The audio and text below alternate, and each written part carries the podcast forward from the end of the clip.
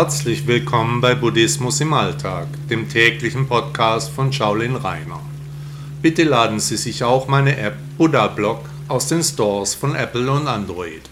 Viel Freude beim Podcast. Aus Buddhas Leben Nachdem Buddha seine Lehre entwickelte, reiste er über die Lande, um die Philosophie möglichst vielen Menschen näher zu bringen.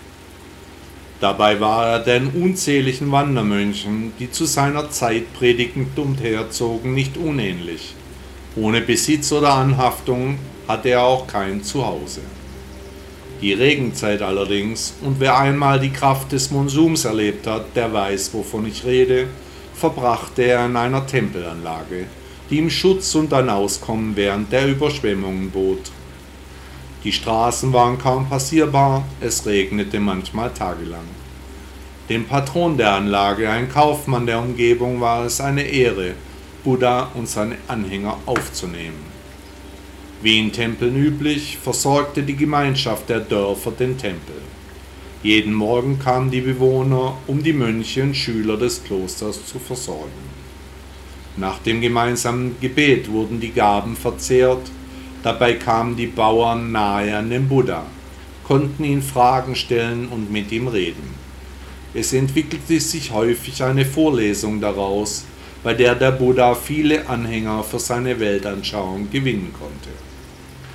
Buddha hielt so viele Vorträge, von denen einige bis heute überliefert wurden.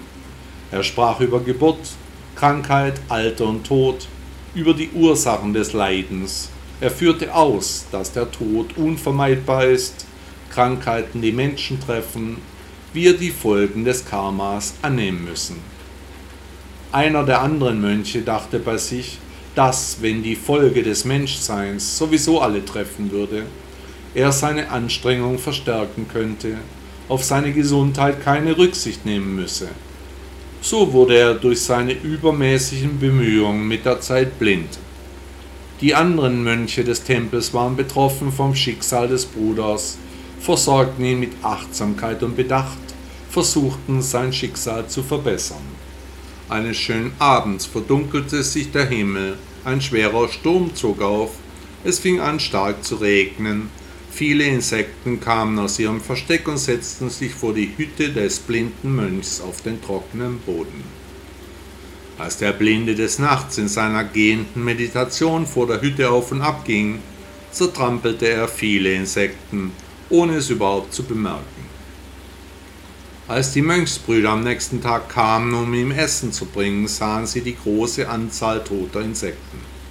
Es war leicht zu bemerken, dass diese totgetreten wurden. Es war klar, dass es der blinde Mönch gewesen sein musste. Ihr Bruder hatte getötet. Sie waren sehr verwundert.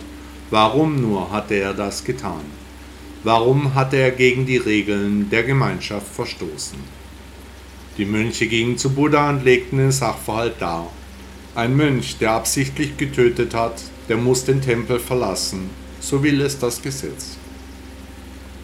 Buddha fragte, hat jemand gesehen, was wirklich passiert ist? Nein, Erhabener, so antworteten die Brüder, Ihr wisst, dass der blinde Bruder die Insekten nicht sehen konnte, so antwortete Buddha. Dann hat der blinde Bruder nicht absichtlich getötet, er ist frei von den Folgen seiner Tat, er hat nicht absichtlich gehandelt. Nur absichtliche Taten fließen in unser Karma ein, das ist ohne Zweifel.